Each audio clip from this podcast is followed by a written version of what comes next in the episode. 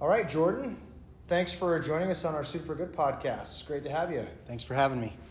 So on this podcast, we really just like to explore the stories of, uh, you know, of the people that have um, participated in our Suited for Good program, and, and the focus isn't on Suited for Good; it's on the story, um, you know, the, the amazing people that will share their stories with us. So maybe we can start with you, like you know, where you're from, how old are you, you know, where, where, were you born and raised, that kind of stuff. Awesome. Uh, so I grew up here in Utah.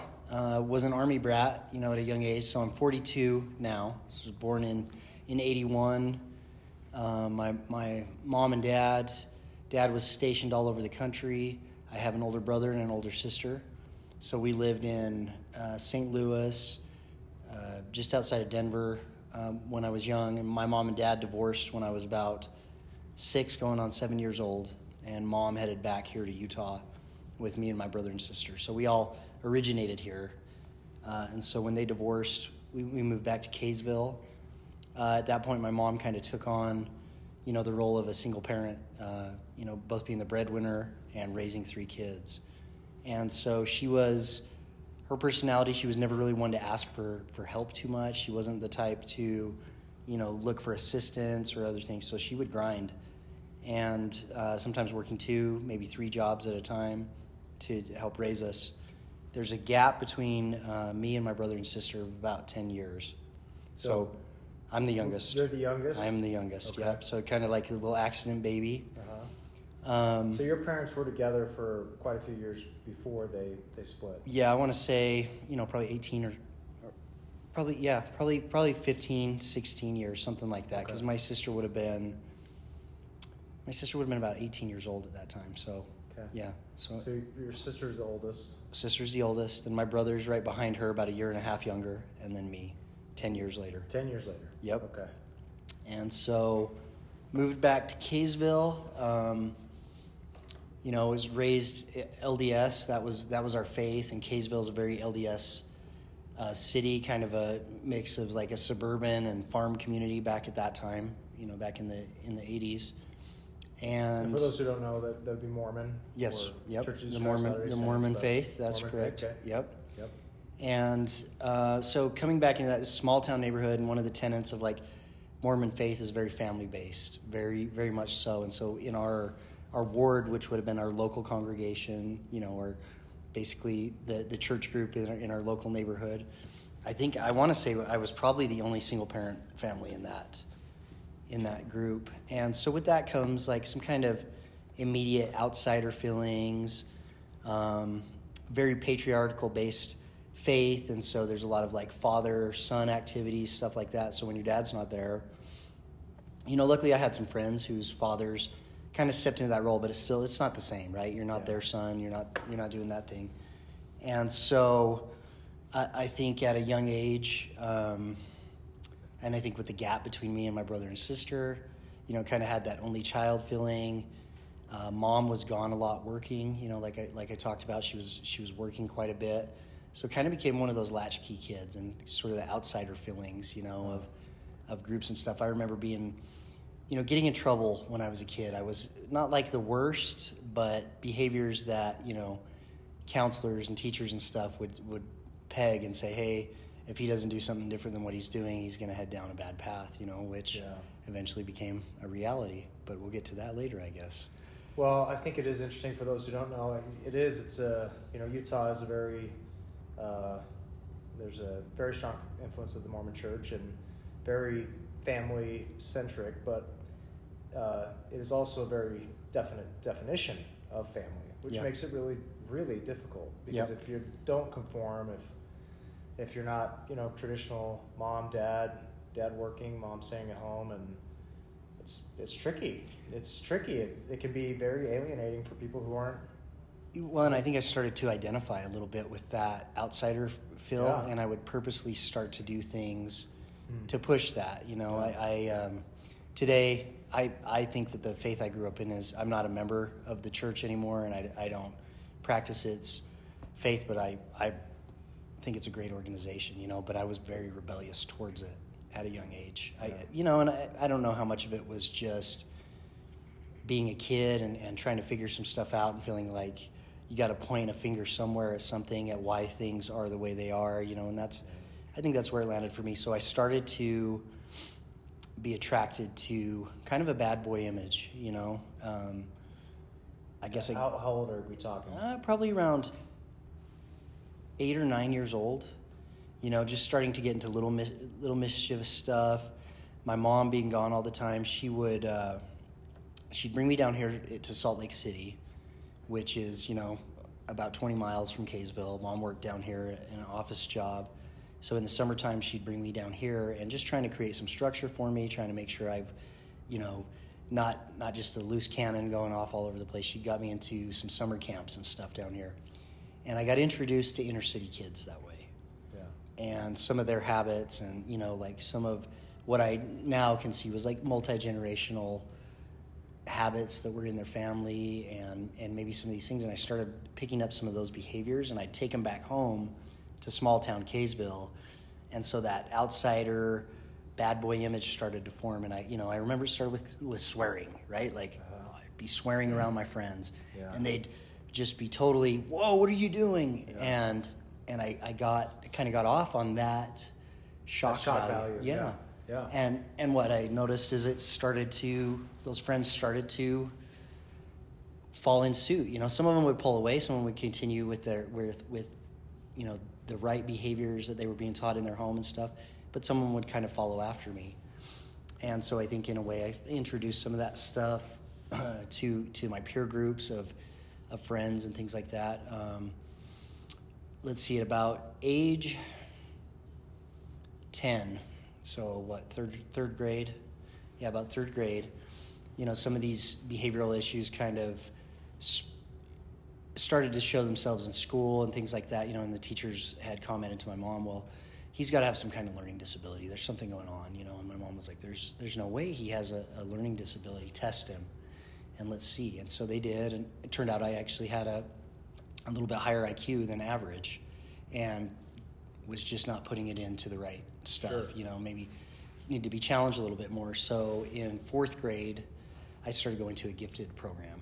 So you know what was initially, hey, he's got some problems, he's got some issues, turned into, well, maybe he just needs to be challenged a little bit more. And so went into that gifted program, did that for the remainder of what would be your elementary school years, you know, through sixth grade, and we were doing some really cool stuff. I remember coming up to the University of Utah and watching a cow get a heart transplant, you know, uh, doing college level math at, at those Man. you know, and, and taking off on, on a lot of that stuff. And the expectation was that okay, once you complete this schooling, you're going to go into back into the regular school system, but you're going to be taking AP courses and you're going to Yeah. be doing this stuff. You're on a different track. Yeah, and and a lot of the guys that the guys and gals that I I went through that gifted school with became doctors, became engineers, you know, different things, very successful. You know, it was it was it was kind of a springboard into life.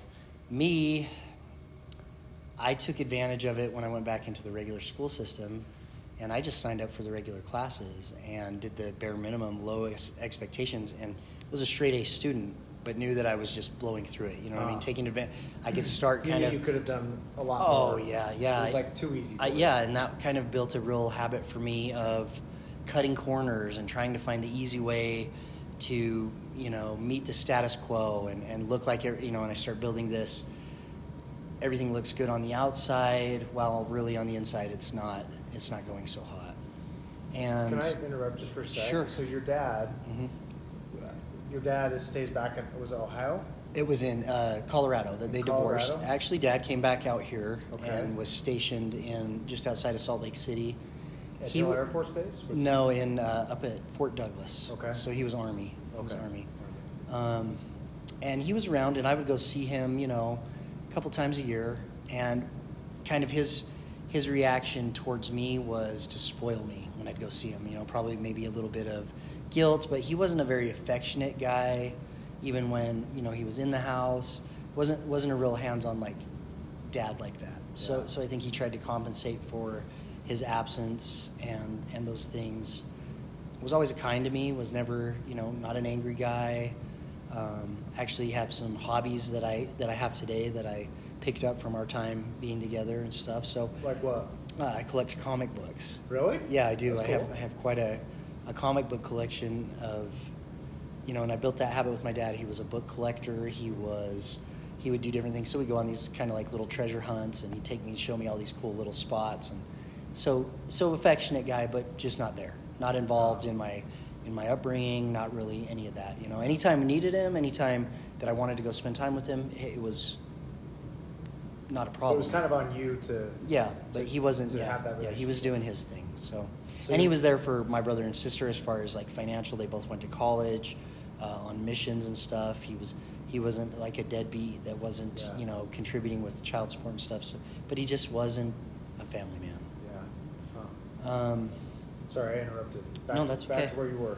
yeah, so you know I get through the elementary school into junior high. Um, You're doing you're doing the minimum because it's easy. You can still Yeah, you and, still and acing it, the- you know, getting straight 4.0 A's, and- doing the yes, and, and starting, to, you know, and you get into that age group where popularity and um, still have that rebellious bug in me. So you're, you know, you're starting to build that character, right? You're starting to build that identity of who am I, what do I want to be about, those different things.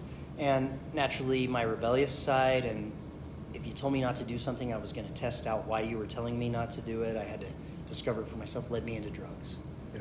you know, and it started off with a buddy of mine stealing some cigarettes from a gas station that he was working at at night, um, and we're smoking those, stealing a case of beer, you know, trying this stuff out, and really not even like wasn't an enjoyable experience, but it was that I was doing something You I you wasn't weren't supposed to be doing doing. Yeah, and, and How old were you when you tried your first cigarette? uh, probably 14, you know, four, yeah, about 14 years old.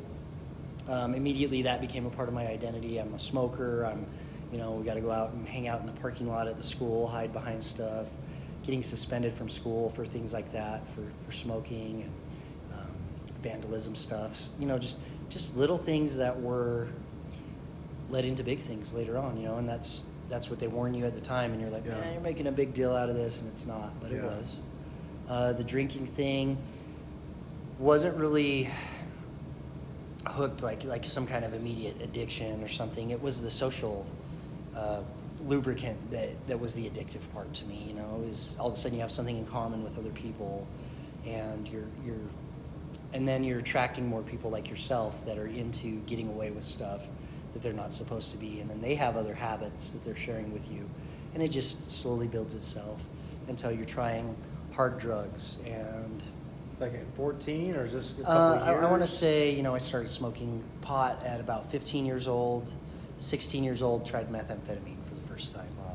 And And how, how was school going at this time? So, when in high are you school- still able to ace and, and smoke meth? I mean, like, no, are- you know no. what I'm So, so Like, once what- those drugs start becoming like a prevalent thing, when they start to become more important to me than, you know, getting up and grinding and just and just living life.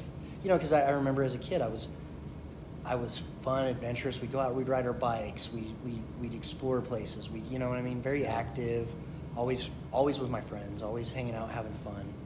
And then the drugs came in, and that starts to become a core value that you share with other people that do drugs. And depending on your friendships and how how strong maybe some of your leadership qualities or your influences upon those around you, you bring that into it. Maybe you're exposing some of your friends that would have never done it you're bringing things. them in because Yeah. you you're I mean people wouldn't know this, but you've got a very natural leadership quality about you. You, you, walk into a room and I look at you and I think he's a leader of some sort. So Yeah. I imagine that was part of that too. Yeah, for sure. And that was that became drugs, uh, alcohol, partying, the the living kind of on that in that gray area. You know, straddling the fence in a lot of ways started to become part of the identity. And when those things start to creep in, um, you know, and, and there were scares in high schools. Oh, so back to your question about you know grades and stuff. Uh, up through my junior year, up to my junior year, I was still basically a 4.0 student. Might have been like a 3.9 or something. Um, but about my junior year, that's when things really started to fall off, and be sloughing school. I'd miss more school than I was even there because the the drugs and the partying and stuff became so important to me. And That was priority. yeah, and schools just started to look like an obstacle rather than you know a vehicle to get me somewhere. Was how so? Was your mom was she aware of what was going on? I mean, I, I, a single mom, like the burden is so heavy. Yeah, and my brother and sister at this time now are out of the house. They've, Yeah. they, like I said, they, they went on LDS missions. You know, and, and for people that don't know what that is, there's a two-year period when you hit adulthood in the Mormon faith where you're you're asked to go out and serve. You know, spread the gospel, do that stuff. So they spend two years of their life doing that. My sister had gone to uh, BYU College and was and was working on a degree there. Uh, my brother had, when he returned from his mission, you know they were they were high school age and then going and doing that stuff. So they weren't there to support mom with with me. Sure.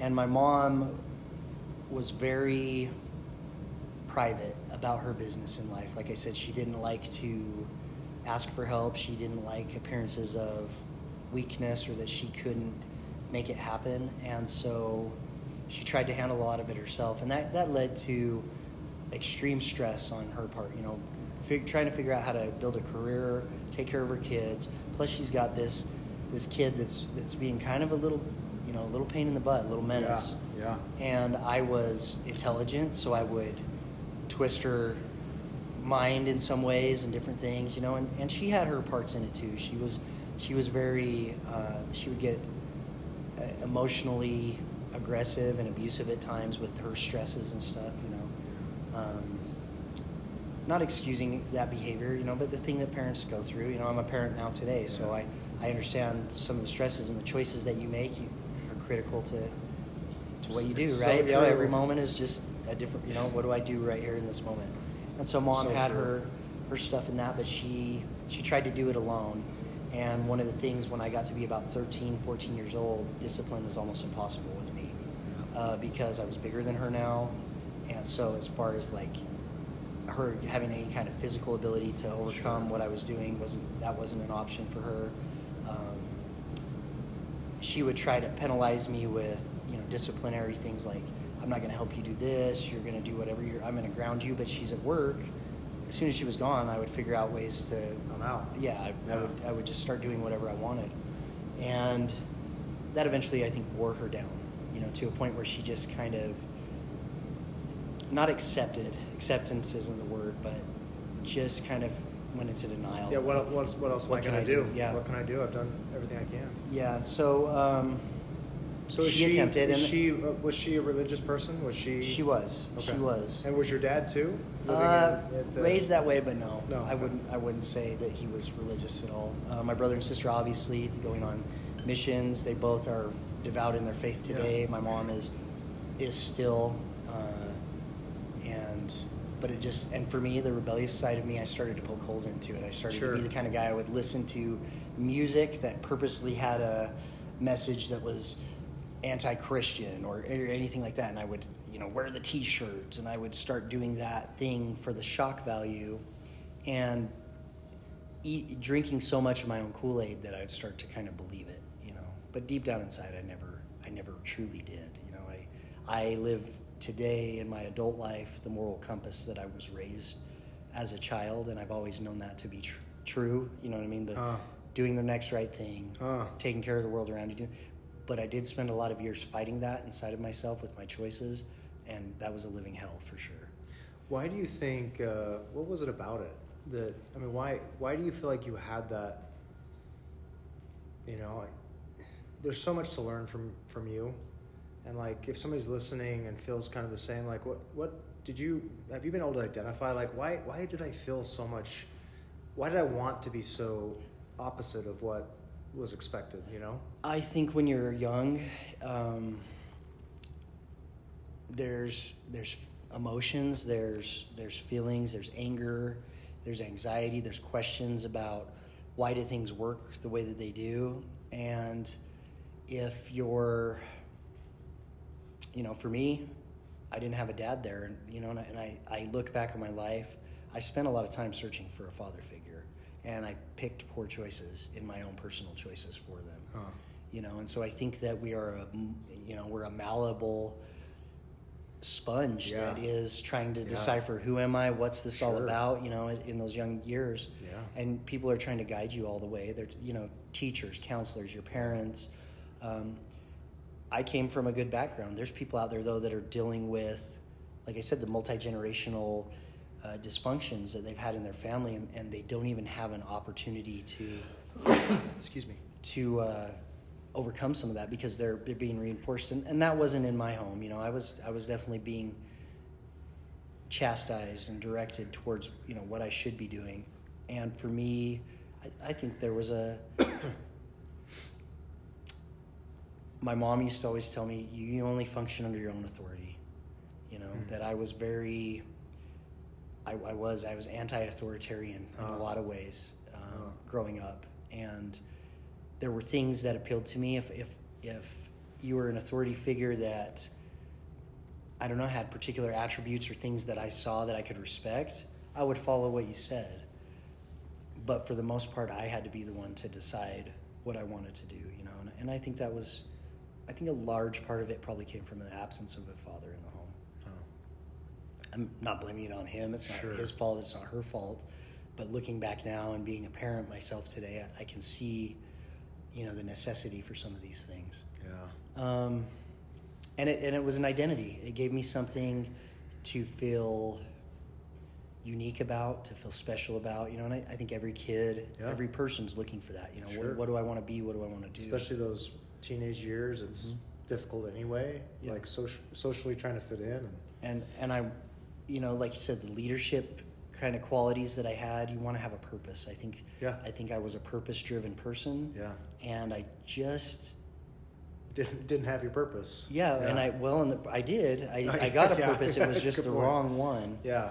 and that was just a lack of a lack of really respecting you know what, what it was going to take uh, So, and also at such a young age, lack of direction. Mhm. You know, I, I think of conversations I've had with my kids. Uh, one one of my kids, uh, you know, we're having a really heart to heart discussion because, like you said, as your parent, you're just trying to figure it out, and you screw up a lot. Yeah. And I was apologizing to him because I, I yelled at him, and I was just, I was, I was not proud of my parenting, and, and he said to me something like, "I'm sorry for being a jerk," and I said, "Wait a sec, you're, you know, he's young." I'm like, "You're Yeah. not a jerk." No, no, no, no, no, no. My overreaction isn't you. It's my problem yeah and just you know like there's kids minds they're so like you said malleable and they need they need like they need that structure and that direction and so well and when you're when you're a teenager you are you know naturally trying to become independent yeah and but you don't know how sure and that's that's it is there's this draw to try to be try to adult and if you if you get exposed to some of the wrong things i think at certain times um, making choices like drinking or using drugs or having sex or different things like that seem like adult choices Sure. to a young mind to fast forward you yes and it doesn't It doesn't. because if you don't have the Sure. skills you don't have the Yeah. knowledge and the understanding to you know the boundaries the different things that you have to build to become an adult and you're exposed to some of those things you can trick yourself and you can tell yourself oh well especially drugs and, and alcohol and stuff because they make you feel so good. It's a counterfeit feeling towards life right? You're supposed Sure. to be going through life building connections and relationships and and and failing and fixing your failures and doing those things and that's where that sense of purpose and accomplishment and identity is supposed to come from. But if you add a chemical into your body that tricks your your mind and your system into thinking well this is everything's good this is way better than this is the best i've ever felt i could skip all that stuff. yeah in those Yeah. moments then you don't build that you don't you don't spend the time building that character and those things and so a lot of those components were at play in, in my life and i i was intelligent you know too smart for my own good i think in some ways Yeah. right it, it, that can be that can work against you because i would get away with this or get away with that i would i feel like i had outsmarted certain things and then that would reinforce that behavior to me. And that became you know kind of a way of life. At, in those teenage years uh, the partying you know everybody experiments everybody messes around with stuff everybody you know tries different things. And i remember there being multiple times where um, close friends of mine you know they would they'd have a bad experience with a party or doing something like that and you know 180 degree change right they'd, they'd get back on track they'd say that's not for me anymore this, that, or the other. And that happened, you know, I, I think that's normal for everybody at that age when you're hitting 16, 17, 18 years old. People are trying this, doing that, trying to figure out what they want to do, and that your paths start to, you know, they, they start to diverge. And for me, rather than getting with the picture, as I watched friends become more responsible and start pursuing things like college or careers or, you know, family or other things like that, right? Um, I just kept on partying. And so, what happens in that case for me, and, and what I recognize today, is that the responsible influences, even if they were just small or whatever, start to leave your life because they're like, I'm not going to do what you're doing, mm-hmm. you know. And, and, instead of that being a, a, warning sign to me, I didn't, I didn't get it. I didn't sure. get that at the time. And so, as those influences move on with their life and they're doing bigger, bigger, better things with themselves, I'm kind of left with the people that share the same habits as me. Yeah. And oftentimes, the people that I would buy drugs from or, or that I didn't really even have any connection with other than that drug thing, they started to fill those gaps, right? Sure. And then the behaviors that they had, there was a lot of, of criminal behaviors and a lot of other things. And so you start getting exposed to the other people's habits. You know, one of my mantras today and one of the things that I always remind myself and remind other people that I'm mentoring is you are the sum total of the people you spend your time with. And that, that was rolling around in my head. I've heard that so much lately, and yeah. it's so true. The people you, what is it, the five people you surround yourself with, yeah. that's how you're going to think. Yeah. That's how you're going to behave. You want to, so you want to see who you are. Yeah. Look at who you spend your time with. Yeah. And then, because they will, they will either correct you if you're if you're in a in the wrong place, or they'll keep, let you keep doing what you're doing, yeah. depending on you know where they're at or yeah. whatever. And so that was so you know in the in the early twenties um, so did you graduate high school then? I did graduate high so, school by the by the just really? by the skin of my teeth. So yeah. you're you're going into high school with 4.0 and then just probably of... about junior year dropped off. I think I graduated with a 2.0. Wow. You know, and uh, actually moved out of my mom's house when I was 17. You know, there was there was things where did she, she kick you out or no, she did you? not kick me out. That was my. You just said I'm, I'm out. Yeah, my desire to not do what she wanted me to do. I didn't want to do. I didn't want to be told what to do. I didn't want anybody. Yeah. You know that juvenile arrogance. Oh. And 16 years old, uh, you know, one of the disciplinary actions she tried to do with me and trying to get my behavior back together was, I'm not going to help you buy a car. So to me, that she said, you're going to have to figure out yourself. Well, so I did. And I tricked, not tricked, but I, I manipulated one of my friend's dads into co-signing a loan for me. And, you know, I pulled in my mom's driveway in a, in a new sports car and said, "Look, I don't need you." And it was wow. shortly thereafter that I told her I'm moving out of your house, yeah. moved into an apartment with a couple of buddies of mine, and just absolutely no supervision, no, you know, and and, and that fell apart real quickly. It just sure. You know escalated everything. So you can see all these different components that are that are coming into play, and I'm my own worst enemy because I'm just not listening to sound advice. Right, I'm going to figure it out for myself and and so early 20s most of the responsible influences in my life have walked away or i've pushed them away with my own behaviors those types of things um, i've decided i'm just going to work you know rather than going to college I, I, think i did a semester of college and i had dreams there were things that i wanted to do with with myself uh, very creative person i wanted to get into the realm of like advertising and stuff and just dipped my toe in the water at college, but decided I'm going to just go work a job in construction um, because the the dollar amount on the check was more important to me than the investing in my future, sure, right? So sure. I found a job where I was making more money than than the other people my age because they were busy doing other things with themselves. They're, they're building their and I yeah. I would boast, yeah. you know, boast about that and build my own ego and so just starting to go yeah. down this path of immediate gratification and then the partying just continued. Um, and that starts to unwind. You know, the the obviously I already have some lack of character in a lot of ways that are just natural to it. But when you add the drugs and the alcohol, it just erodes whatever you've got left, anyways. Because just because you have to justify or yeah, I am. I'm not a believer that drugs and alcohol make you a bad person, but I do believe that they they will you know, just exaggerate any problems that you have, right? Sure. And so my underlying problems were just gas gasoline on a fire, right? Yeah. And so I get into the criminal stuff. Like I said, you know, I'm spending a lot of time with people that are involved in criminal behaviors.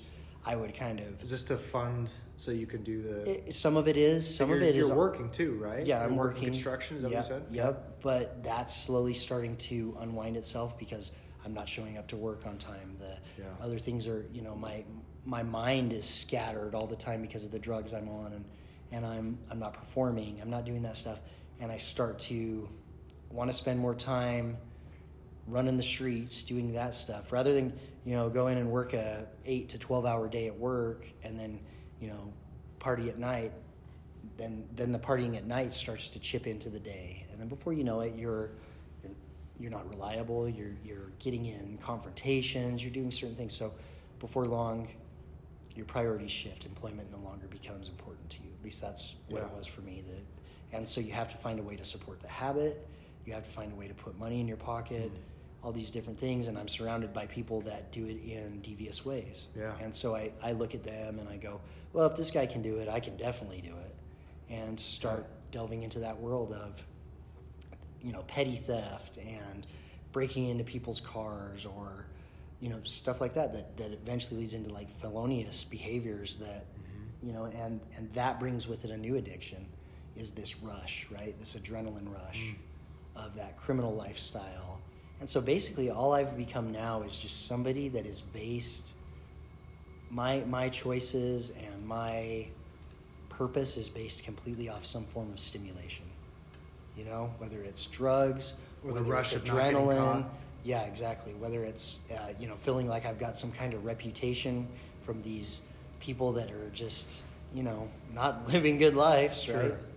And so that's that that becomes my story. And in my early twenties, start having the run-ins with the law, and uh, twenty, I want to say twenty-two years old, get arrested for the first time, um, end up going to jail for you know a brief period, and and I didn't come from a background where you know parole or probation or people that had been in trouble. That was never a part of my family life, or really any of the friendships that I had growing up. You know, very minuscule. Maybe there was somebody in high school that his cousin got in trouble for something, but but that wasn't a part of my life. So I get introduced to the criminal justice system at this point. Did And- you? Uh, so that first time arrested, did you call your mom and say, Of hey, course. can you bail me out?" Of course, you know. I- was she like, "Okay, I'll come"? Um, or what was because you moved out five years Yep. previous, right? Yep. And I had So- done the I had done the move out, come back, move out. You know, Yeah. just just life a wreck, just Yeah. different little things where.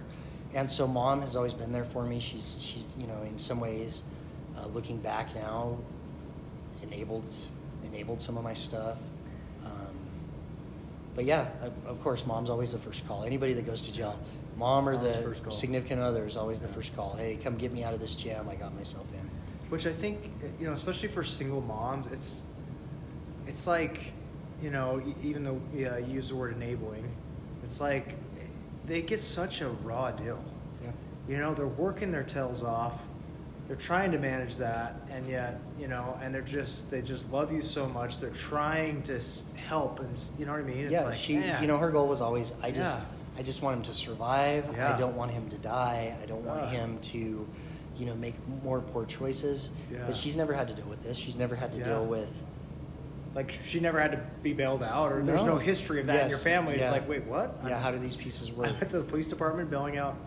Yeah. And so, you know, mom, um, I think she did bail me out the first time.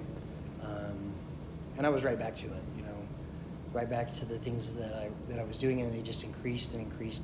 And I was the kind of guy that it wasn't like I'd do a little bit here of something, you know, uh, whether it be drugs or it be criminal behavior. It was like I would go all in. That was Yeah. like I was, uh, that's just uh, the way how my I life too. is. Yeah, That's like it's I'm the way all my in. life Yeah. is.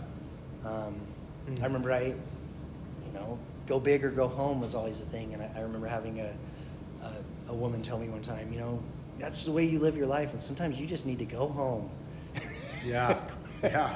and and so that that was it. Crime sprees. It turned into how how much can I do to outsmart this and that, and it just became a way of life. Uh, so by the time I'm I'm 23, I have felony charges. I've started into the probation system. I've spent time in jail. You know, whether it was I want to say the first time in jail was probably a couple of weeks, then out for a couple of weeks, then back in for a year, then out for a month or two. I think the after I did a year in jail, one of the first times I, I took off. I was supposed to be on probation. I took off on the run and was a fugitive and just doing this just nightmare lifestyle. And and, and let me step back to once you get exposed to the criminal justice system and you get put into jail, jail is not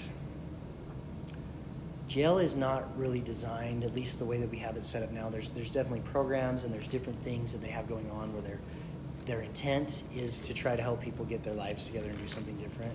But really, the only purpose that jail does serve that I think it is it keeps the community safe from the people that are in the jail. And I think that's a necessary thing. But what's going on inside of there is just a master's program in criminal behavior because you go in there and You're learning more. yeah, and it's Huh. not it's not you you learn, you know, what are the rules of the street that you got to live by, what are the rules inside of this jail that you've got to live by. Uh, you learn how to be manipulative, you learn how to get what you want from within a very confined space, right? Like you've got nothing really coming in jail, but you figure out the loopholes and you figure out the different things. And you've got guys that have spent decades of their life locked up in jail and prison teaching you the ropes of how it's going to be and and so it really is just like a you know, an Ivy League criminal Mm. camp. You know, let's let's accelerate what you've already been doing. Wow. And so that I've never was heard that before, but it makes sense. yeah, Sure. you know, and, and that's not to say everybody. Some people go to jail, right? They they made a bad choice. They end up in there for a weekend. They say, "Man, that was stupid," but that's by and large not not how it's how it goes. Yeah. You know, especially when you have addiction and you have other things like that. And so that just expounded, and, and I, I think at that point I had id- identified myself as I am a, I'm a criminal. I am a lost cause. I am somebody who is going to squeeze whatever I can out of life at whatever cost it is to those around me. I don't care. It's all about it's all this world's a hard, you know, all just just these very juvenile teenage thoughts, but now in a grown man's body of I'm going to show the world type Yeah. stuff. And so that that continued on. You know, I got opportunities to go into different programs and things as like let's try to get you on track because a lot of times uh, judges, cops, um, probation officers they would see something in me that they said, you know, you've got potential. You could be so much bigger than what you're doing. And there there are but their their hands were tied too because I'd continue to make the same poor decisions, and so they have to, you know. So I, I did inpatient treatment programs. I did a drug court program. I I did all this, and never in any of those times was I ever like honest with myself or honest with anybody around me about the problems that I have. I'd be a victim in the moment that it would suit me, and then I would be the villain in another moment when it would suit me, and I would just figure out what that was because I hadn't spent any time building my character and building a life for myself. So I played that game.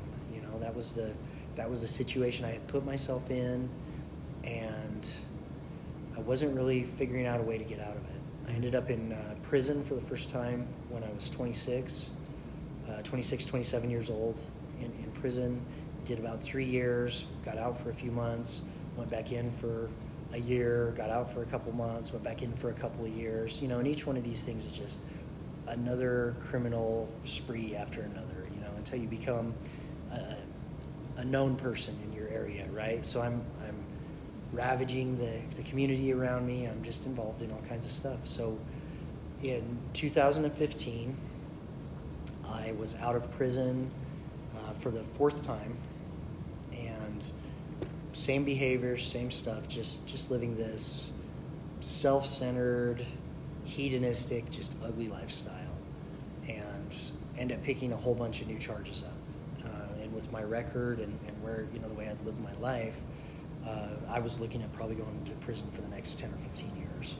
So before we go forward, Yeah, so now you're 30 something. I would have been I would have been about thirty-five years old at this You're point. 35. You've talked about kind of in and out of jail and everything else. What about personally? Did you had you developed loves? You know, had you Oh, sure. developed I mean, there was relationships, but to call it love would Yeah. be would be a, a serious disrespect to what the word what I know the word Sure. love to be today. Okay. Um, they were codependent. They were dysfunctional relationships. We were people that used one another for what we were doing. They were, you know, when you're when you're when you love somebody, you protect them. Uh-huh. You don't bring chaos and pain and uh, you know danger into their life. That's that's what love is, and and I, that's what all the things that I brought into relationships with me, whether that was an intimate relationship with a woman or whether that was friendships that I had. You know, uh, loyalty to me was you know don't mess with what you do you I'll do me don't mess with what I go got going on and I won't mess with what you go, got going on and so it was totally upside down and it was twisted and it was it was dysfunctional um, Did you have any kids in this time? I did not Uh-huh. at least none that I know of Yeah. so you know Okay. I put it that way Uh, Yeah. so I, I didn't have any children and, and that was you know probably a blessing for anybody that would have been my child Sure. um, I have, you know, I talked earlier that I'm, I'm doing a parenting today. I'm a stepdad today to Hmm. a teenager. So, wow. and but no, I didn't, and and I also contributed to many mothers and fathers and brothers, sisters. I, I, I contributed to the downfall of many families with my behavior. I became a drug dealer. I became involved in. I would be okay with, um, you know, people that that were in compromised situations that are on welfare and stuff like that. I'd be all right with taking their money from them and using it for what I wanted to, stealing that out of their kid's mouth. You know that they're they're not taking care of their children well, anyways, and I'm contributing to that. I'm reinforcing that.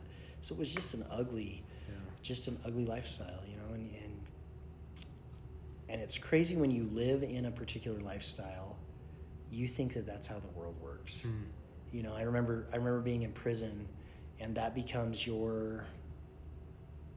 There, there's a belief system in there. You know, there's there's that belief system that that is prevalent in there.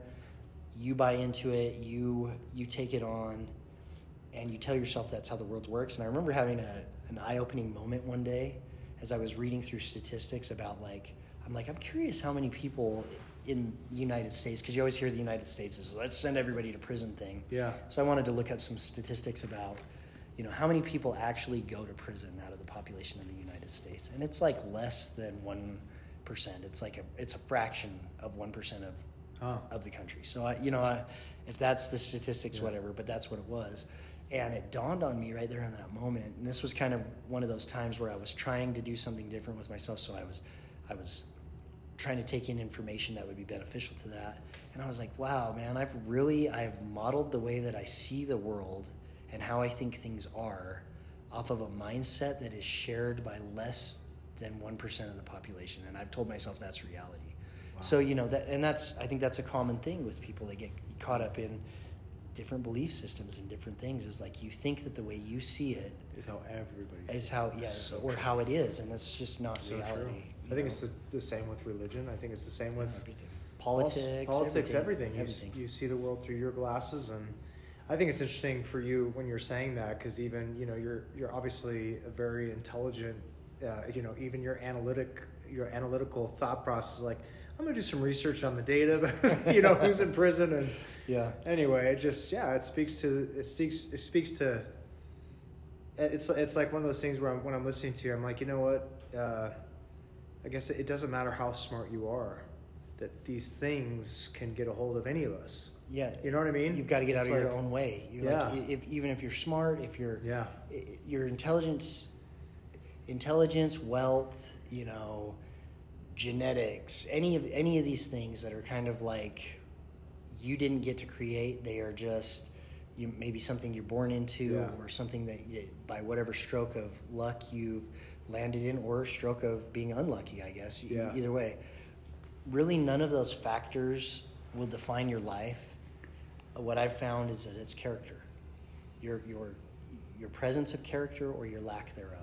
Huh. Really, you know, you can take any of these things. You could, you know, that's that's what my life has taught me. So, uh, character is what determines. And how do you define how do you define character? Um, I think I think character is, you know, character. Well, my one of my good friends, Dave. You know, Yeah. you know Dave Yeah. He he put it one way: if you have if you have character, nothing else matters, and if you don't have character, nothing else matters. Huh. And so it's you know that's just kind of a cliche that doesn't explain it Yeah. very well, but but character is the driving force behind what do you do, what do you do in moments of ease, what do you do in moments of hard times, what do you do, uh, what do you do, what Mhm. what is it that you you are willing to do, whether that be sacrifice, whether that be courage, whether that be, you know, uh, charity, right? Those are all those are positive things that I'm Sure. listing off there. Or is it, am I going to be greedy? Am I going to be duplicitous? Am I right? So all of these factors land. So I I think Yeah. the character is is who. So the what- character, all the positive attributes, lack of character is Yeah. the What do you believe? How much do you believe it? Why do you believe it? And what are you going to do with that belief, right? Like, and I think that character is that filter that that's pushed through. Sure. I mean, for me, I'm not a religious man. I'm not. Yeah. I, I'm, I'm. I wouldn't say I'm an atheist. mm-hmm. I wouldn't say I'm. I'm not of any particular faith. But I have. I have a spiritual faith in the world around me, in us as a human race, Yeah. in these different things that really gives me purpose. I believe there's right and wrong. I believe that there's good and evil. You know, and, and when you start getting into over analyzing some of these things and, and and permissing behaviors that are evil in your life and you know shaming behaviors that are good and vice versa you know you can get in this really ugly place Yeah. and I, I fear, you know, our world today is, is is caught up in a lot of that stuff. It's hard today, you know, to make sense of what's right, what's wrong, you know, these different things. And I think each person has to determine that for themselves. But if you don't have some kind of faith, and, and I'm, again, I'm not speaking religiously. Sure. Faith in something bigger, like Sure. there's a reason for Yeah. there. There is good, there is bad, there is right, there's wrong. Yeah. When you start telling yourself, well, right and wrong is all subjective, right? Yeah. that's when you get into a dangerous place and that's where i lived for a long time so i think that's where character comes from is is the definition of that of of what is what is your driving force right So you're uh, you're at this point where you're saying uh, fourth time, you're fifth time fifth I'm time, headed back You're heading back. heading back for the fifth time yep So I have a feeling we're going to be introduced to the Other Side Academy. Like, Correct. so tell me, yeah, tell me about that. What, so what happens next? i mean i am at my rock bottomest um, like i said that that part of me that was my soul or whatever you want to call it that was raised to know right and wrong yeah. I've lived against that for such a long period of time, and and not to say that it's been a nonstop. Just I'm an evil person, Yeah. but that was a majority of my choices for sure. But there were moments of time in there Sure. where I wanted to do something different, and I would attempt to do something different, uh, but I never really understood what it was going to take. You Mhm. know, it was going to take everything that I, I had to basically recreate myself, and I didn't have. I wasn't ready for that. And so, at this point where I'm I'm ready to I'm getting ready to head back to prison, um, everything, all my past choices, my reputation, the things that I've done, my actions, excuse me, have caught up to me, and it's time to face the music, right? Mhm. Like this is this is it and and not only that not only just the consequences of the legal system or the community is like we've had enough of you but the the inside of myself the the self-deception that I've pulled on myself for so many years of living against that which I know was the right way to live has eaten away at me you know? And there was this it felt like whatever light was inside of me was about to be extinguished you know? Just this dark place that I was at. Yeah. and I remember I was in jail and I'm going through the legal process of, you know, am I going to fight these charges, try to get them down to whatever, you know, just, and, and I know you don't understand because you haven't been in those positions. You've lived a, a pretty responsible life. But there's this, you know, this game where you're trying to sidestep accountability and how can I shoot some loopholes and how can I do this or that? And, and the real you knows that, like, I'm guilty of all this and more but I've got to try. I'm, I want to mitigate this. I want to just give me a second chance, God. If you can get me out of Yeah. out of this, right? I'll do something different. And I'd send that hundreds of times. Anyway, so I'm I'm in jail. Um, you know, I'm sharing with a cellmate of mine. You know, my story, my situation, what's going on, And he says, Well, man, I, I just heard about He goes, It sounds like you're screwed, dude. It sounds like you're screwed, you know? And I'm like, Yeah. And he goes, But I, I heard about this place that had just opened in Salt Lake City. Hmm. And, and this is probably maybe two months after the academy had, had started here. So it was 2015. 2015, yeah. And he says it's like it's this place that's like some last chance, like it's for habitual offenders, it's for guys that are like career criminals, and it's run by a bunch of ex-convicts, you know. And it's like it's like this last shot opportunity for people, you know. And he goes, "Sounds like something for you," and I. And I'm like, well, what is it? And he's like, I don't even know what the name of it is. We, he didn't know. It was, you know, Ah. this brand new thing. And so it just, that kind of sat on the back of my mind and he went to court one day you know and, s- and so this is a period of time this is over a few months that we are cellmates together and and and he comes back from court and he goes hey that place i was telling you about it's called the other side academy. So i reach out to my mom and and say hey can you check on this place and see what it takes? And i'm talking to my attorney and they present this to the prosecutor and the prosecutor's like no we're not giving you any more chances. We're not you're done. You know what i mean? You you're at the point now where you can either take this plea deal that we're giving you and go with that which was not looking good that was 10 or 15 years or you can try to fight some of this stuff and what you may be able to get beat because of some legal loopholes or whatever the rest of the stuff we're going to lay you down for so either way we've got you we're done we're done messing around with you Yeah. and yeah, it's got to be such a oh, devastating I mean, feeling. I was I was Your- physically your like there was I was going through physical health issues Yeah.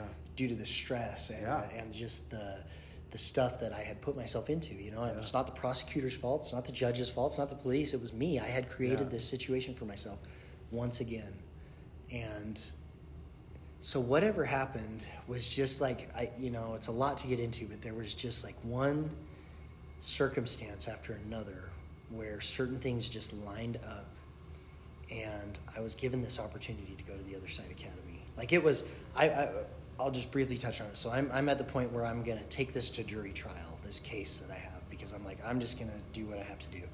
My attorney's telling me, you know, we can beat a couple of these things, but it's not, It's not looking, looking good. good. Ah. But we'll do what you want to do, and I'm just in my head trying to figure out how I'm gonna do this. And right in the middle of that, I mean, I think we were actually going in the next day or so to set up jury selection and my attorney tells me, "Hey, the prosecutor on, that was on this case has gone to another county, and they're bringing in another guy." And the academy thing had already been shot down, and, and I'm I'm like, "What?" Somewhere a light bulb goes off in my head when he tells me this. And they changed the prosecutor. I said, "Well, why don't we ask him about the academy?" And he says, "They already said no." And I, I said, "Yeah, but you said it's a new prosecutor, right?" And he goes, "Yeah." And I said, "I feel like you should ask him." Wow. You know, so it was like just one of these moments. Something's telling me. and it's not your legal counsel that's telling you that you're just. You're yeah, just and like, my legal counsel was should- even like, we should ask again. He said, you know what?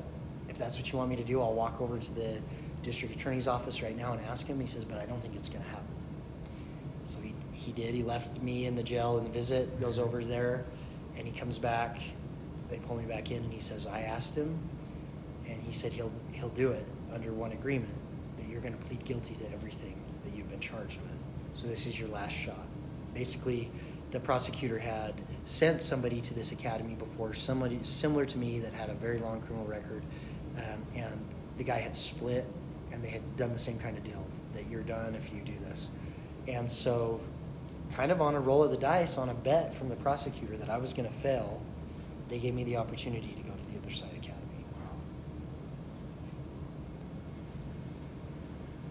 Well, and so that's when I got a second chance.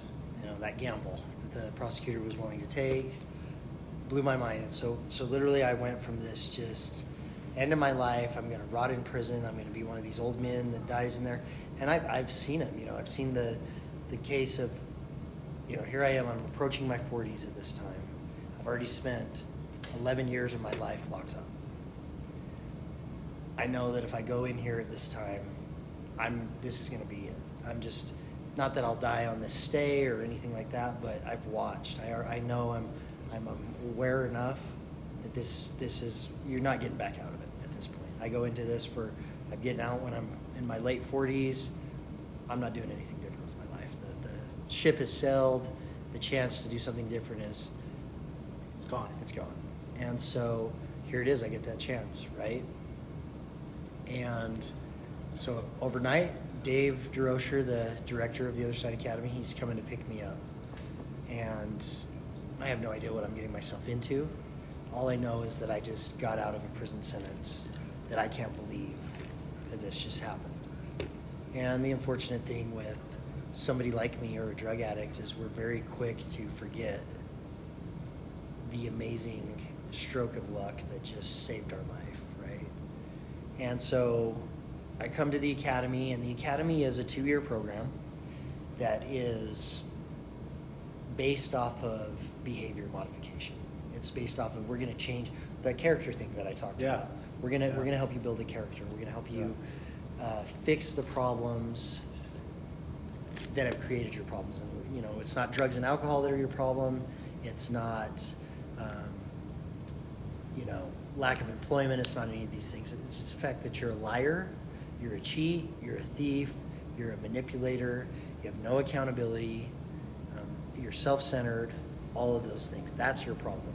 And so that's what the academy's mindset is. And the academy is run by ex-convicts and ex-drug addicts that have been through the same exact rope that you have, and, and what we do is it's a They know your games. Yeah, it's a They therapeutic community, and they've Yeah. and they've put their life together. So it's really Yeah. hard to come in, and you know, a doctor, a counselor, a clinician, you know, you, you can learn the answers that you give them to check the box, and you can play the victim, and you can say, oh, but this happened to me when I was young, and you know, all these reasons. Which that's not to say that those situations or things that happen to people throughout their life don't help guide the path that they get on. Sure. But at the end of the day, you're you're responsible for your choices. Yeah. Because there's people in this world that have had the worst things in the world happen to them and they've turned into the greatest people, and there's people that have had their life handed to them and on a silver platter and they've turned into the worst people. And there's everything in between, right? Yeah. So to say Yeah. that this causes this or that Yeah. causes that is really negligible. Our personal choices cause it. So that's what the academy does. We focus on right here in the moment, right here, right now. This this choice you're about to make is going to have a ripple effect through life, and, and let's fix that. So when you come to the academy, you're you're basically told this is a second chance on life. We don't care what you did before you got here. We don't care where you came from. We don't care what got you here. What we care about is what you're going to do right now. And that's a really hard position for somebody who has anybody really. It doesn't just have to be a criminal person or anybody. It's very hard for somebody to do an immediate 180 on their Yeah. choices, right? Sure. And and it doesn't happen overnight. Like you're corrected over and over again. You're asked not to talk about your past when you come to the academy, because and the reason for that is we want to we want to give you a fresh start. We want you to start right now. We want you to display the behaviors that you have with you, so that we can take those apart and we can fix them. Um, you know, drug addicts, drug deal. You know, it's always the fish was this big. I was doing. You know, this is how much money I had. It's everything's been retold and and this identity and these stories just regurgitated over and over again for years until they've gotten twisted beyond all belief. They're over exaggerated or they're minimized to the damages or the, the reality of it. It's just a self serving story. And so if you eliminate that story from somebody being able to talk about, you immediately have to teach them how to start talking about new things. And that's that's an interesting process, you know. Interesting. Yeah, and so that's that's one of those things you're you're asked to be accountable um, at the academy, which is to say that we we have this principle called 200% accountability, and what that means is I'm 100% accountable for my actions, but I'm also 100% accountable for your actions. Right? We're sitting in this room Ah. together, so if you're doing anything that you shouldn't be doing that could harm you, could harm me, could harm anyone around us, that is below the expectations of what we're trying to do, and I don't speak up or say something to you about it, I don't correct you, and I don't bring it to light, then I'm just as guilty of that action as you are. So you can imagine teaching some ex convicts and drug addicts to start looking at life this way, right? Yeah, it's a whole new way. It's a whole new way. And it's it's it's even like a higher way than most people in just the regular Yeah. world live. So needless to say there's some growing pains. There is some you know serious shifts that you have to make as a person and that's why the academy is two years long it's two years minimum you can stay as long as you want Yeah. to um, I remember I went to one of the graduation ceremonies uh, at that church right by the other side of academy on Mhm. um, Seventh East, and um, and Joseph Grenny got up and said, uh, he just said, you know, the the, the talking about kind of that 200% accountability. I didn't hear him say 200%, but he was just talking about how, you know, it's a there's this delicate. Um, I can't remember what he said. Uh, well, image we have, or there's a delicate. Uh, It's fragile. it's fragile. Fragile. This culture, this uh, this thing we have, and he's like, you know, the other side academy uh, can you can destroy what we've built in one day, You in can. one action, and we've put all this time and effort to building this, and like it's it's, it's so anyway. That just rung a bell when you talked about Yeah, two hundred percent accountability And those are those are the principles, and those are the things that that you can overlook easily in life, right? You, it can take a lifetime Yeah. to build. A, you know, if you want to talk about business, Yeah. or you want to talk about a you know a career or or dreams that you've wanted to realize, you could spend decades Yeah. to a lifetime building something, and you can destroy it all in a moment with a choice. yeah. And so reinforcing that into into people like us who haven't really given much thought to the consequences of our choices, not only for ourselves, you know, I did a lot of damage to myself in my life and I caused myself a, a lot of pain with my choices, Mm-hmm. but nowhere near the amount of pain I caused other people around me Mhm. that were completely innocent of that Yeah. you know and and i was un, i don't want to say i was unaware of it but i was i did not give it the gravity Sure. that it that it deserved Sure. and so i came to the academy i'm, I'm learning all these new principles of or, or you know being reminded and re-educated on what matters in life the, the, the priorities and there's expectations that if you're going to live here at the academy these are the this is the way you're going to live. And there's not a lot of like real gentle oh well you'll get it when you Yeah. do. Our belief at the academy is we're going to throw you right into it. We're going to ask you to to live by the same standards that people that have been here for years have been living by and we know you're going to bump your head along the way but we're not going to baby you and say oh it's okay you'll figure it out we're going to hold you to that same expectation immediately from the get-go because and, and i think it's very effective because that's the only way you're actually going to learn it Yeah. you're either gonna you're either gonna say, okay, this is important to me. I want to do this differently. I know I'm gonna butt my head against this a few different times, and but it, but it matters to me, and I'm gonna stick around and I'm gonna walk through that fire that it takes to change these things, or I'm gonna leave and go do the same thing I've always done. And that's the academy. It's an open door Yeah. policy. You can, leave- you can, leave, when you anytime you want. Of course, in your case, who you knows leave, what's yeah who knows what's on the other side of that door for you. So I've I've talked to a few members of the Other Side Academy, and it seems like they get into the Other Side Academy. It's like, oh, I'm gonna, okay, I just got to do this crap. I got to be in here for two years, and then I can go do what I want to do. Mm-hmm. Uh, was that your case? And if it was, what point did it switch to where you really absorbed and believed what, what was going on there? And you're like, you know what, this is, I'm going to do this for me. that was my mindset. So I came in there, you know, basically they had just got me out of a prison sentence. So I was like, I'll do whatever they want me to do to, to beat this prison sentence. But I've already got my game plan in place. I'm, I'm just going to quit using drugs. I'm going to quit doing these couple of things. I'm going to you know, do this two years and get on with my life.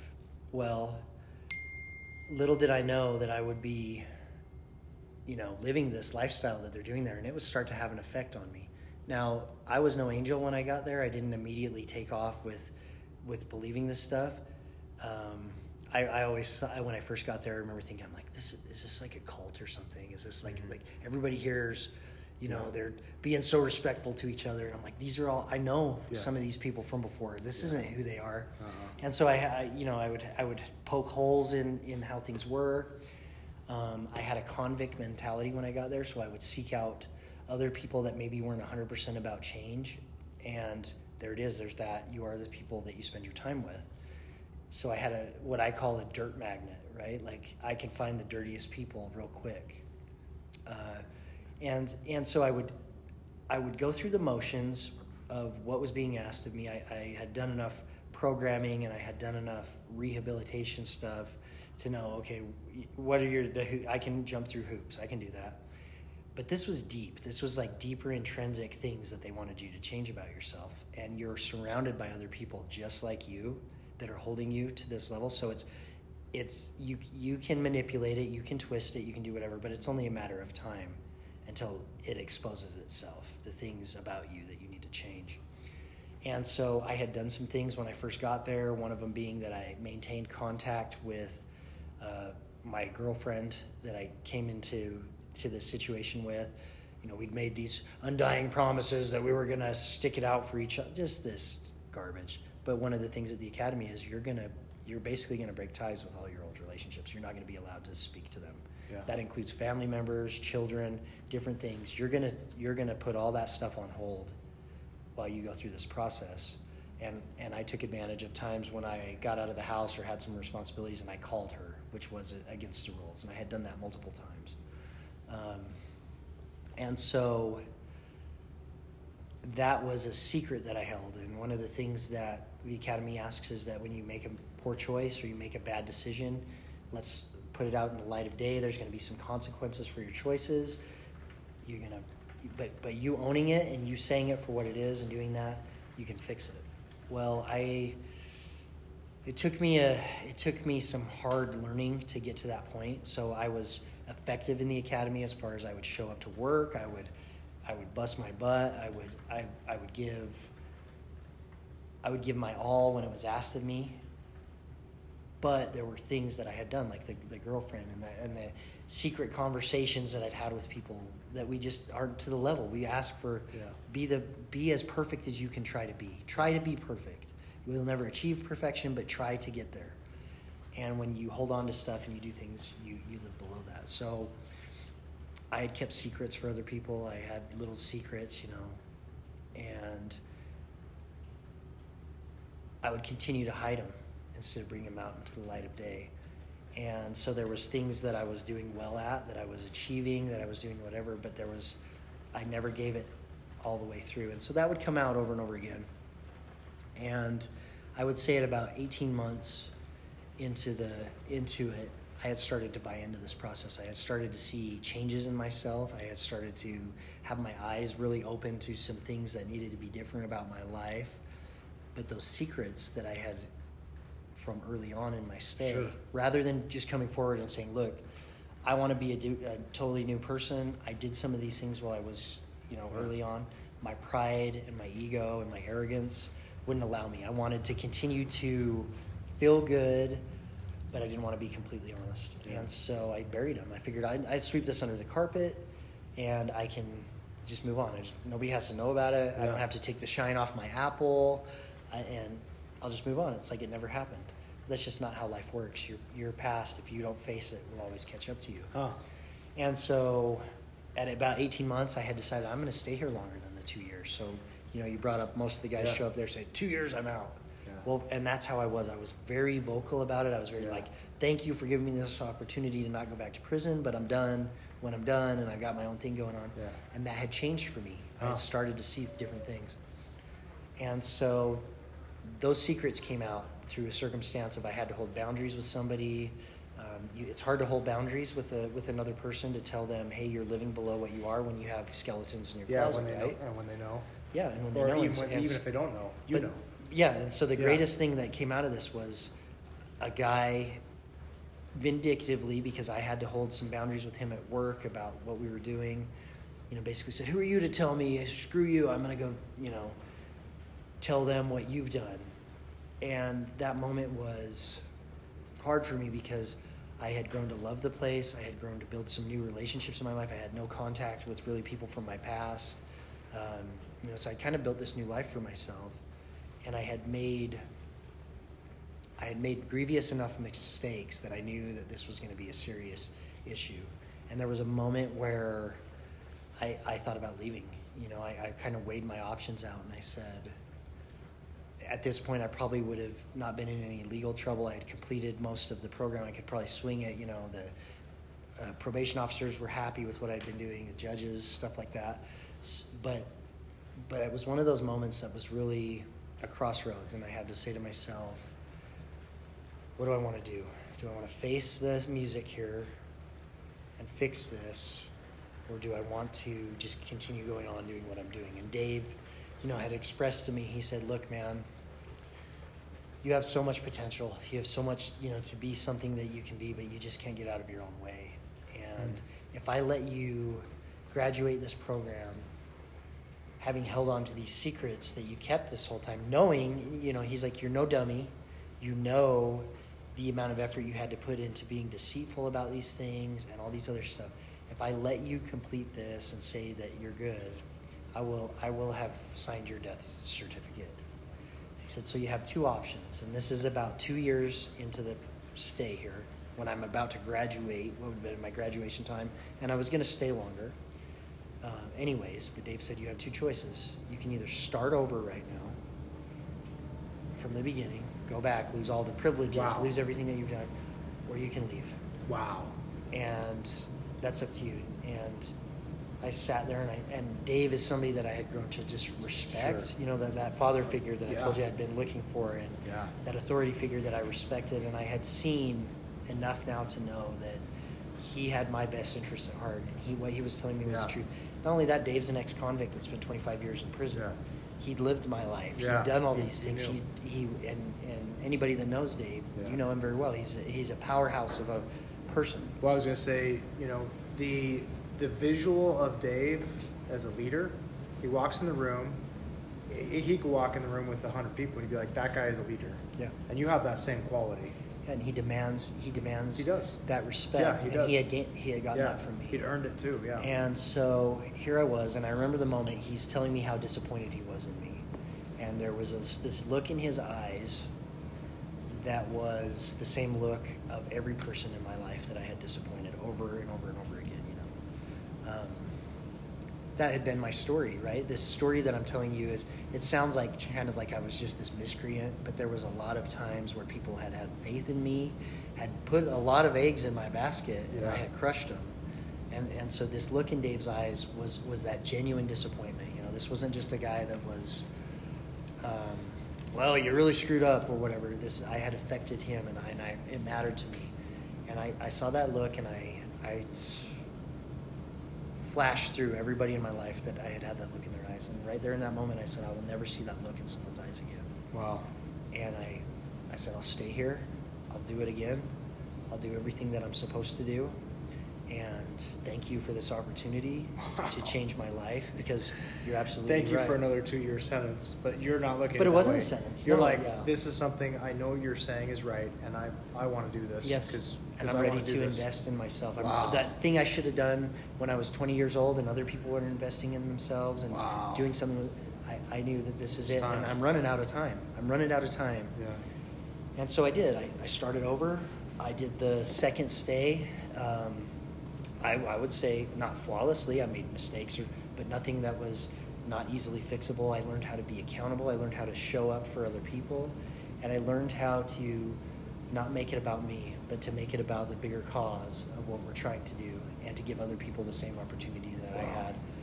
And so, you know, at so after being there for about four years, I had expressed some things that I'd like to do. Um, I'd been basically a part of the academy almost since the start, and we were growing, and we were, you know, just doors opening and things happening. Yeah. You know, changing the community, and and I saw that we needed somebody or or a, group of people that would be in charge of all these facilities and you know creating this growth that we're doing that we could save some money that way and Yeah. somebody's going to have to monitor all this and, and so i asked if i could go get my general contractor's license and we could start uh, a construction company as one of the social enterprises for the other side academy not only to create generate revenue and create vocational training skills for the guys coming in but to also you know just maintain this massive infrastructure Sure, that we've grown created so much.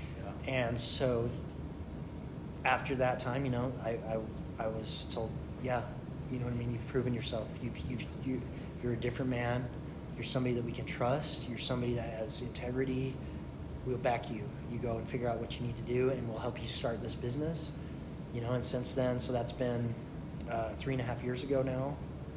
That, well, I guess not three, almost almost three and a half years ago now that I started, you know, was, was able to go get that contractor's license and, and start the other side builders. So that's one of our, our And companies. you're you're you're running that now. yeah, I'm the general manager of the other side builders. So Wow. I, I'm, you know, the oversight of that. Uh, got 13 guys that work on the crew um, that are all you know, most of them are students. We have a, a, couple of guys that are staff members that work as supervisors, you know, to make sure that the everything's being done. But we we've done, know, we're a multi-million dollar operation. We save the academy millions of dollars a year in repairs, renovations. Yeah.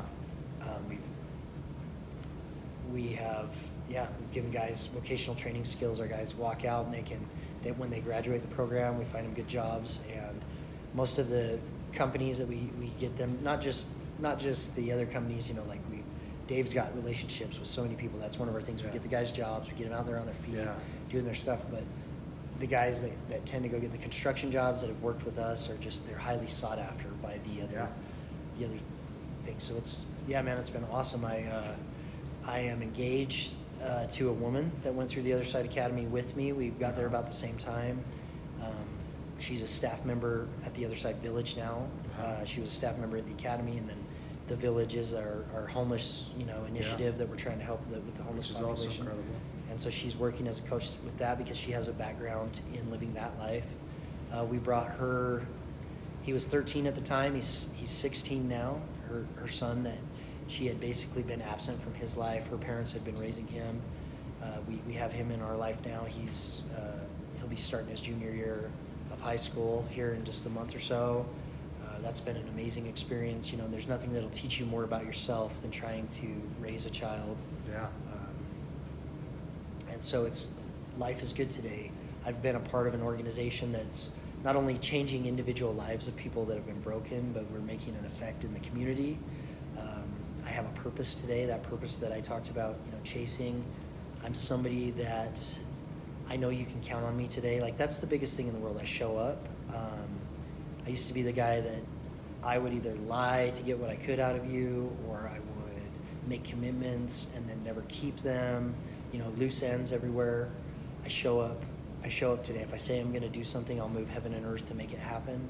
And I'm surrounded by other people that share that same mindset. Mm-hmm. And together we're accomplishing just amazing things. I show up for my mom. My mom that stood by my side through prison sentence, year. I mean, I, I don't know many how many hundreds of thousands of dollars she must have put out of her her money and her time and the stress and everything for years to try to hope that I was going to make it out of there.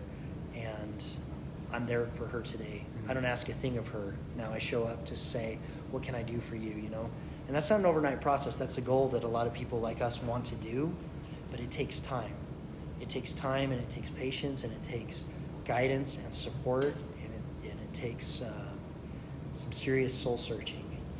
There's no easy, quick fix and it's a constant process. I'm not fixed today. Every day I, I, I, overcome a new set of challenges, and the next ones present themselves, right? Yeah. And uh, mm. so that's, I mean, that's it. That's that brings us up to present day. I meet guys like you. Uh, met you years ago when when you know you guys did the Suited for Good program, and you you you give people that are at a certain point in the program. Uh, a really nice suit, man, and that was I remember that was just one of the things we looked forward to so much and being able to present ourselves as more than that broken person that we were um, in professional situations. I, I still have the suit and I wear it occasionally. Right. I have a number of other suits now because of Good. how my life has gone. Good, but I, I still have it, and uh, it's it's been awesome, man. Because you do have to you do have to live up to the role that you want to be. Like, who do I want to be? I want to be professional. I want to be a guy that's taken seriously. I want to be somebody that that people can count on, you know, and, and having the outer covering to match the inner mm-hmm. is important. But if you don't fix the inner first, the outer doesn't matter doesn't at all. Jordan, I am I'm just blown away, man. I am so grateful for this opportunity to hear your story and I just I mean, hopefully you're really proud. And hope I, I bet your mom is so proud. And uh, I get emotional just hearing these stories and just feeling uh, so much gratitude for your willingness to share and and uh, just so many nuggets in here. Yeah, you know, I I was telling Dylan, who I interviewed earlier today, um, that my my 13 year old boy started listening to these episodes, and I like I want him to hear these things. I want him to hear where people have come from, their triumphs, and and these these lessons that you're giving are just Yeah. they're invaluable. I'm so grateful. Well, and, and you know, that's the education people being able to hear that, hey, not only like if you choose certain things, these are the action, the consequences you'll get, but also to hear, hey, maybe you've gotten these consequences and all hope isn't lost, right? It's there's just so many things that it can benefit. Like like you're saying, a kid that's maybe trying to decide what path am I going to walk in life? What are some of the things? But then also somebody who's maybe walked a, a Yeah. path that they need to get back off of, and they don't know the way back. They didn't they didn't leave their trail of bread, breadcrumbs to get back. Yeah. You know. Well, Jordan, such a pleasure. I'm again. I'm grateful that you'd come join us, and uh, and I hope uh, I hope just for these stories that we we get a lot of people to listen to this podcast so they can hear and learn, and yeah, super Hey, grateful. Can I plug the other side academy? Oh, please, please do. Please so do. if Yes, there's anybody out please do. there that uh, you know has has a loved one or somebody that you know that's dealing with uh, addiction issues, that's dealt with you know criminal recidivism, maybe dealing with homelessness or just just those life issues that they have chronically not been able to get over, and you think that a two-year uh, minimum commitment to a place that could help them really change their life would benefit them, please feel free to get a hold of the Other Side Academy and and set up an interview process. Um, you can get to us at theothersideacademy.com or uh, give our office a call at 801 953 0409. Love it. Love to helping people. So, Love it, man. Well, I think that's a great place to stop. And uh, yeah, again, Jordan, thank you so much. thank you for the opportunity, BJ.